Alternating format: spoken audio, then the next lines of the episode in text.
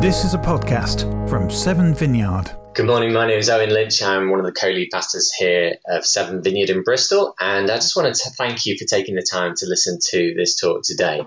I am so excited that we are talking about emotional health as a church because we've come to realize in the last two years that our emotional health um, is, is absolutely central to our spiritual health. Our spiritual health will never outpace our emotional health. And in the first three episodes uh, of this box set series that you can listen to on our website or indeed on our new podcast, um, then we have looked at um, just the importance of addressing our emotional health before we hit a crisis rather than just waiting to hit a crisis, um, the importance of our family of origin to our emotional health, and the third one was based on the importance of understanding our limitations and our responsibilities to our emotional health. Today, uh, we're going to be looking at the importance of embracing uh, loss and pain as we pursue emotional health. In this process, we are inspired and grateful to our friends who lead the Mile High Vineyard in Denver, Colorado, and also the books written by Pete Scazzero um, on the basis of emotionally healthy spirituality. You can see one of his books behind my right shoulder. Now, let me ask you a question. Um, how many of you remember like a big catastrophe, a big event like 9 11? How many remember of you remember what you were doing when something like 9 11 happened? Now, some of you may not even be old enough to remember 9 11, but for me, I had just finished a shift at the hospital where I was working as a physiotherapist. I had travelled from the hospital on my um, Piaggio uh, scooter uh, to my gym at Holmes Place, which was a renovated train shed. And I remember standing on the running machine, horrified at what I was seeing on the TV screens in front of me, which was live footage of a plane hitting the Twin Towers and then everything that then ensued in that terrible tragedy. Why is it that um, these collective events that we tend to witness together are so seared onto our memories? Why is that? What what is happening there? Well, it's it's true that when we experience pain and trauma, the memory tends to be imprinted um, and we, we can remember the detail really clearly. And it's not just true of collective events, it's also true of personal uh, suffering and loss and pain. We tend to be able to remember the exact detail because of the emotional significance of it to us. And unfortunately, we tend to relive those experiences over and over again through our lives. So, if you um, have lost a parent, then you might remember the moment you knew you'd lost them. For me, um, I spent many uh, nights uh, sitting looking after my father as he slowly ebbed away and died uh, 18 months ago. And I remember those experiences vividly. Um, maybe you've gone through a divorce and you can remember vividly the moment you realized your marriage was over. Maybe you remember in detail when you or someone close to you uh, was told that they were diagnosed with a serious disease. These moments stay with us. Um, they don't just stay with us though, they, they also tend to affect our future.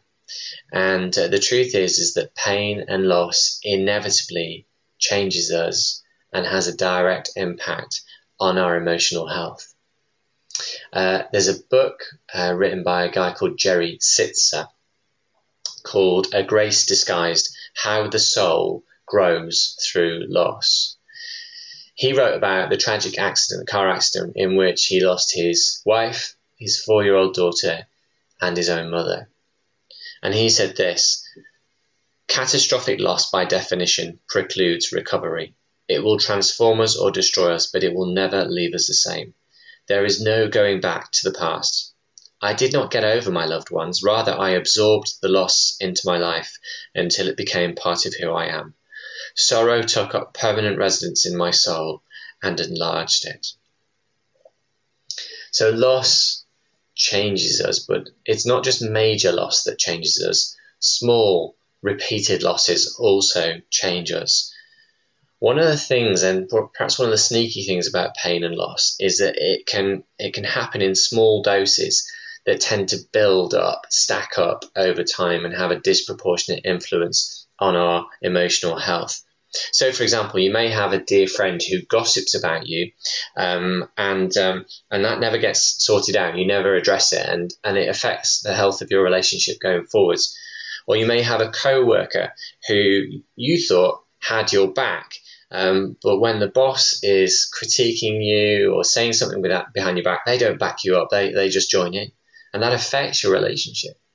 Um, you may have a neighbor who's making unreasonable demands on you, and you used to have a great relationship with them.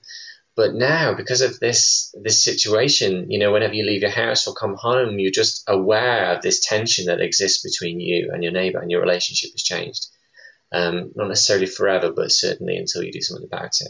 This stuff creates stress and anxiety, and um, and often though we don't label it as pain and loss yet when it stacks up over time, it has a similar effect on our emotional health. And of course, it's not just the negative experiences as well. Positive ones can affect us. So, for example, maybe you're a student and you're graduating and you're going to the workplace, and, and that's, although it's a good thing, it can be a really stressful experience and causes emotional pain as we leave behind an old life and start a new one. Um, similarly, you may have a shift in career and move employers, and you know you're leaving behind co-workers that become dear to you, and a, a passion or an organisation that's become an important part of your life. And maybe you've got kids at home, and, and, and you know just just as they grow up, it's, it's, so great. Of course, you want them to grow up, but at the same time, you you miss and you sense the loss of the innocence of childhood. Or if you're empty nesters, you you miss having your rowdy, boisterous uh, chaotic teenagers around the house. Um, even though life's a bit quieter, it's not as much fun, right?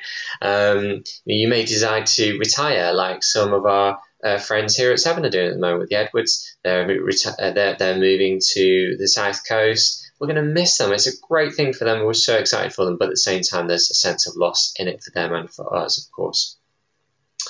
Uh, and of course, there are other people who will leave the church as well from time to time, and indeed others um, uh, uh, moving at this time. And you know that's that's it's part of the life of church, but it, it causes a loss for us, and we need to grieve that and acknowledge that and address that. Um, it's these kind of losses that tend to go unnamed and unprocessed, and when that happens, they tend to stack up on themselves. And so, let me ask you a question. I wonder what is it for you that uh, that you're processing at the moment? What what losses are there in your life? Perhaps in the last year, particularly with the pandemic. You know, even if you've been thriving, there will be many ways in which you will have experienced loss this last year. We've lost so much as a society. Um, some of us have lost loved ones to the virus, or just we've just lost loved ones during this period anyway, and we've been unable to grieve properly because of our social restrictions. Um, some of us have not been able to celebrate birthdays, milestones like weddings and birthdays and graduation ceremonies. My own son, uh, you know, just didn't get a chance to effectively celebrate the graduation uh, from high school, finishes GCSEs, and moving into his A levels. There was there was no opportunity celebrate and mark that that transition appropriately. Many of us have been unable to see family and friends who live in different parts of the country or indeed overseas. Others have lived by them who live by themselves have experienced intense loneliness in this difficult time. Some of us have lost our jobs or been furloughed and lost that sense of purpose and meaning that work brings to our lives and rhythm, of course. Um, kids have been unable to be at school together for about, about six of the 12 last, last 12 months. Uh, they've been unable to share adventures together. They've missed out on school trips, on uh, school clubs, on um, extracurricular activities. Um, we've been unable to enjoy simple pleasures like travel or shopping or simply going to the pub, grabbing a coffee, eating at a restaurant things that we take for granted. We've been unable to sing together at concerts, at church. We've been unable to spend time in each other's physical company without a mask on our face. You know, as a society, we have really lost out a huge amount in this last year, and um, and whilst many of us will try and shrug it off and you know, quite rightly recognise that there are many others who've had it far worse than we have. The reality is these losses do stack up in our lives, um, and whether we um, choose to uh, acknowledge them or not, they stack up and they do influence our emotional health. They take a toll. So I wonder what is it for you? Where are you experiencing loss at the moment? And I just want to invite you to do a mental check, do a mental inventory of all the ways in which you have lost and experienced pain in the past, not, just this last year, but in going back further in your life as well. Where have you experienced grief and pain and loss? And I want to encourage you to be really honest with yourself, be honest with God, and invite Jesus to help, uh, you know, like sift through your experiences and identify feelings of, of, of loss and, and, and pain and grief. You know, um, if you're wondering um, how you can recognize loss and pain and grief in your life, then there are there are some things that psychologists have identified that indicate the presence of loss and grief. Um, perhaps something that's put you in shock, not necessarily really demoralizing, but you were so surprised that person said that about you, and that surprise is just is just is an indication of the the sense of loss and pain from that experience. You may be the sort of person that doesn't often express emotions um, externally, uh, but you have a big outburst. Maybe you get really angry, or maybe you've just been, uh, well, maybe you've been getting angry repeatedly, or maybe you've been crying repeatedly, but that's just not normal for you. You wouldn't normally do that. Um, maybe you're feeling lonely and isolated. Um, you know, there maybe there's physical symptoms of distress in your body. Maybe you've got some sort of uh, skin condition that's just flaring up, or um, or you're just experiencing intense headaches. Um, you may be panicky about life. Maybe you're having anxiety attacks and panic attacks. I know uh, when I was in my 20s, I experienced panic attacks and they were awful. It was the most bizarre experience in my life and it was terrifying in many ways. I thought it was going crazy. But maybe maybe that for you is something that's indicating that there's loss and pain in your life at the moment. Maybe you feel a sense of guilt about a loss that you've experienced. Maybe you're filled with anger and resentment and it's just below the surface and it only takes small triggers to really cause you to explode. Maybe you resist returning to normal. Maybe after this pandemic, it's been such a painful time for you that actually the idea of going back to normal is actually terrifying for you. All these experiences are completely normal. So, where have you experienced loss in this last year? Uh, I just want to encourage you to become present to that loss because the natural question is what do we do with it when we see it? Like, what is a healthy way to deal with loss? If we're honest, our culture doesn't really help us that much with helping to deal with pain and loss. Our culture has lots of mantras like, oh, suck it up, or um, just get over it. Just pull yourself together. These are phrases that, that we, we have in our society, encouraging people to move on from experiences of pain and loss quickly and rapidly um, so that potentially doesn't affect the, the person. I mean, it's said with care, but nevertheless, these things are like they're probably not the most helpful way to deal with pain and loss. I have um, uh, three kids, as many of you know, um, and if one of my kids um, fell off the bike and broke their arm, then my wife and I would take them to hospital, and of course the doctor would X-ray it they'd probably uh, set the bones together and make sure that they're united maybe with a fix and then they'd pop a cast on it and then for six weeks they'd have, you know um, say it was Emily she'd need to wear the cast on her arm. And then we'd have to go for follow-up checkups in order to make sure that the bones were properly united and aligned in such a way as the so that the the injury um, doesn't cause um, deformation of her arm and and dysfunction when she's older. And that's what we do with physical injuries like that. Um, but you know what? The truth is that for many of us, we have had experiences where we've had the emotional equivalent of a broken arm. And most of the time, most of the time, we don't we don't go to hospital with it. We don't stop and say something like, "Oh, that needs to be reset. That needs to be dealt with." Or that's going to impact the way that person experiences life in the future. We don't have a culture that necessarily does that. So the question is, if we want to get better at dealing with pain and loss, then how do we do that? Well, to do that, I want to suggest to you today that we look at a completely different culture. In this case, it's the Jewish culture. And of course, I'm referring to the Bible, but we forget too easily. We think the Bible's a Christian Bible. It's not. It's the history of the Jews. And Jesus was a Jew, and the Apostle Paul was a Jew. This is thoroughly Jewish culture. And for those of us who call ourselves Christians, we are more Jewish than we would actually really we really realize. I think um, we we don't use the word Jewish to describe our uh, our approach to life or our view of life, but that's that's the that's the heritage of Christianity. It's firmly rooted in God's dealing with the Hebrews and the Jews. Um, and the way that the Jews dealt with pain and loss is very different to Western society, which is astonishing given that Western society is largely based on Christian principles. Two books in the Bible stand out the Psalms and the Lamentations.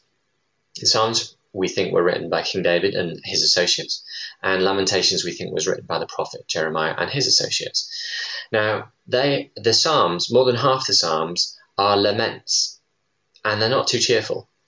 And as the name says, Lamentations is full of laments.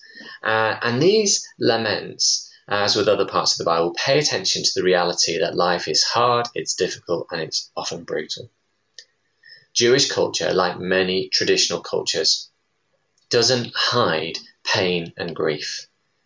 Jews like David and Jeremiah express their laments by tearing their clothes, wearing sackcloth, and taking ashes from a, a dead fire and putting ashes on their head as an outward sign of their pain and loss and grief. And if you've ever seen a traditional funeral, perhaps on TV, or you've been present in a country where traditional societies um, uh, experience great pain and trauma, communities they do it together and they wail and they sob with their family and with their neighbours to the point of exhaustion. And often it will last for days, if not weeks. And by comparison, in our society, we repress and we hide our pain and loss, often bizarrely to save face because we're hiding behind our masks and we're worried about what people think about us. And of course, we do this to the huge detriment of our mental and emotional health. So let's look at Psalm 42 that lays the groundwork for how we grow our mental and emotional health through pain and loss. If you've got your Bible, turn to Psalm 42. We're going to read from verses 1 to 5. As the deer pants for streams of water, so my soul pants for you, my God. My soul thirsts for God, for the living God. Where can I go and meet with God? My tears have been my food day and night, while people say to me all day long, Where is your God? These things I remember as I pour out my soul, how I used to go to the house of God under the protection of the Mighty One, with shouts of joy and praise amongst the festive throng. Why, my soul, are you downcast? Why so disturbed within me? Put your hope in God, for I will yet praise him, my Saviour and my King. Now, most scholars think that this is actually King David writing this, and that it's actually a personal lament. And of course, he was considered to be the greatest king of Israel, and clearly he's experiencing some loss here. Most scholars think it's one of two things. It's either at the beginning of his life when he's being pursued by King Saul, who wants to kill him, who's jealous of him um, because uh, David's been anointed as the new king. Um, or um, it could be at the end of his life when actually David's one of David's sons, Absalom, actually uh, commits a coup d'état and, and runs King David out of town and sets himself up as king of Jerusalem. So at one of these points, David writes Psalm 42, and what he's saying is that he used to go up to uh, uh, the, the, tabernacle in Jerusalem and worship God. And he misses doing that. He says, I used to gather together with the people of God and worship God. He loved that. He looked forward to doing that. His his greatest desire was was to worship God. And now he's saying he's been run out of Jerusalem, or he's he's at a point of loss uh, in, in being pursued by King Saul, and he's out of his normal rhythms of life. And he's lamenting that loss. And that, we can probably identify that a little bit, right? Because we've been unable to worship together and sing together and pray together in person for such a long time. We're out of those normal rhythms as well. And David is the same, and he's saying it's hard. But what's worse for David is is that um, in in this difficult time, in his real, I mean, it's not just difficult. This is probably one of the worst moments of his life some people are saying to him, "Well, I thought you were like anointed by God as king. I thought that your God was the great rescuer and savior. Where's God now? Where's your God now? Like, why is this difficult stuff happening to you? I mean, you you know you're one of God's favorites. Why why would this why would God allow this to happen to you? Effectively, he's being taunted and um, and I, I, think this psalm shows that um, David's in a sense of grief and confusion over the loss that he's experiencing, and it's really clear to see. What I love about this psalm is David's honesty. I mean, David is like the king of Jerusalem, the king of Judea. You know, honestly, he really, um, he would have, his advisors would have been saying, you need to hold it together, sort this out, lead with strength and power, um, and just kind of put this stuff behind you. He would have been, people would have been saying to him, like, suck it up, get on with it. You need to carry on leading as a king. But the reality is, he doesn't do that. He he exposes his heart and his loss and his pain, and he shares it with God. He shares it with people around him and he's completely honest about it. And I just want to wonder what that would look like for you. How could you um, identify the pain and loss in your life and then share it with God and share it with other people? Maybe you could start by journaling and writing it down. Maybe you could start by sharing it with some uh, close friends.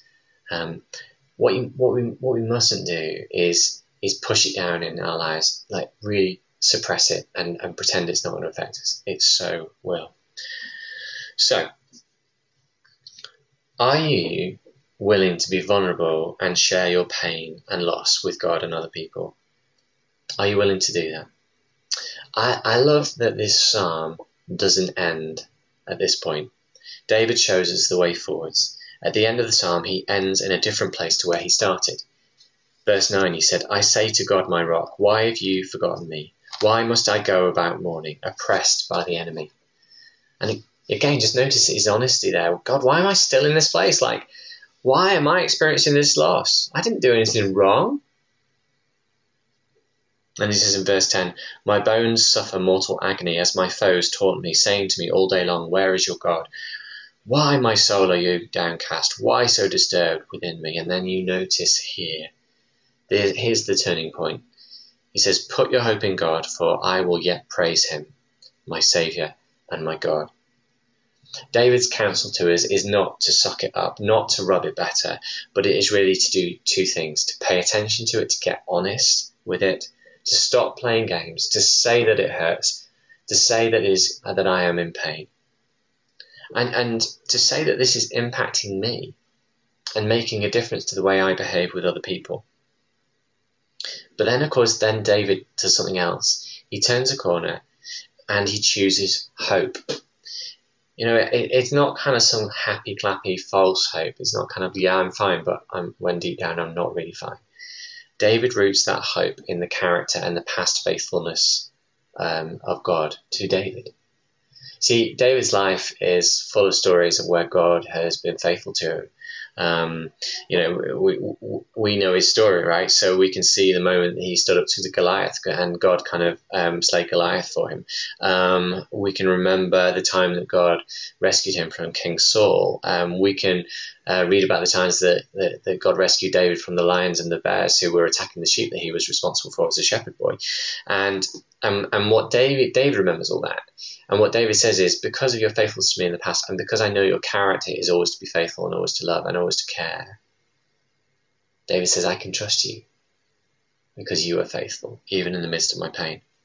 David knows that God, as his forefather Joseph knew and said, that God will take what was meant for evil and use it for good, which is an incredible statement. Do you know that whatever pain you have in your life right now, that God's intention is to turn that into something good. And that might that might be unbelievable at this moment in time. The pain and loss is so great. But nevertheless, the reality we find in the Jewish scriptures is that God turns what was meant for evil into something good. And that is what he's up to right now in your life. That's quite a stunning biblical principle that is meant to give us hope, even in the midst of the pain and loss that we experience.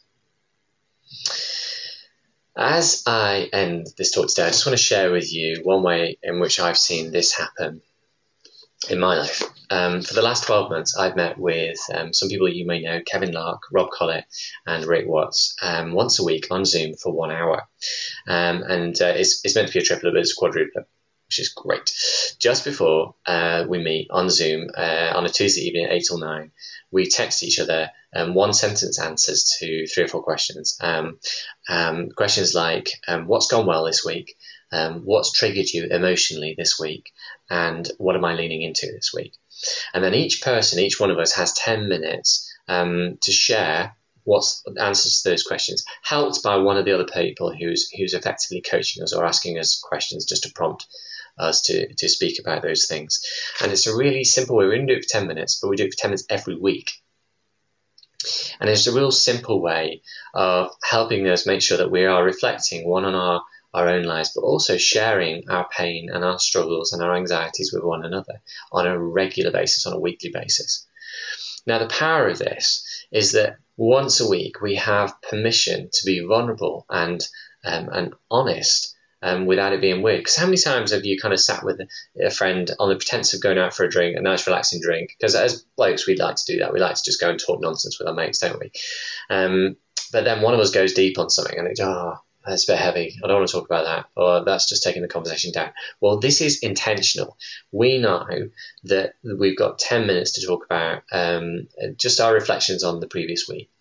And it's been the most incredible experience together over the last year as we've sat together um, once a week. And we've shared the pain of losing jobs, of uh, losing um, family members, in, in two instances, losing fathers, um, and the losses associated with the pandemic in our day to day lives. Um, we've not tried to solve each other's problems, which is our tendency as men. Any woman out there will know that men tend to try and solve problems. We've not we've made a rule to not try and solve each other's problems, but just sit with the experiences that we have. And um, as a result, we've been able to encourage one another to share openly in a way that we wouldn't ordinarily do. And thereby we've grown in our emotional and mental health. It's been a tremendous um, help to each one of us as we've gone through this pandemic. Um, if you would like to do that yourself, Dan Green tells me that, who's responsible for community groups at Seven, tells me that there's been a surge in number of triplets being set up. And if you would like to um, do this, um, uh, then talk to Dan and he'll help connect you and, and give you the tools to do it. Friends, pain and loss and grief changes us. And the question is, are we going to let it change us for the better or the worse? But of course, it's not just major losses that affect us. It's lots of small losses that stack up on top of one another that also can build up and have a devastating impact on our emotional health. God has not wired us to hide this pain. He's not wired us to sit behind our masks and pretend that everything's okay. He wants us to pay attention to our pain, to lament it, but not do that by ourselves, to do that with Him and to do that with one another. Our emotional health depends on our willingness to do this, and therefore also our spiritual health depends on that as well. Why don't we pray together?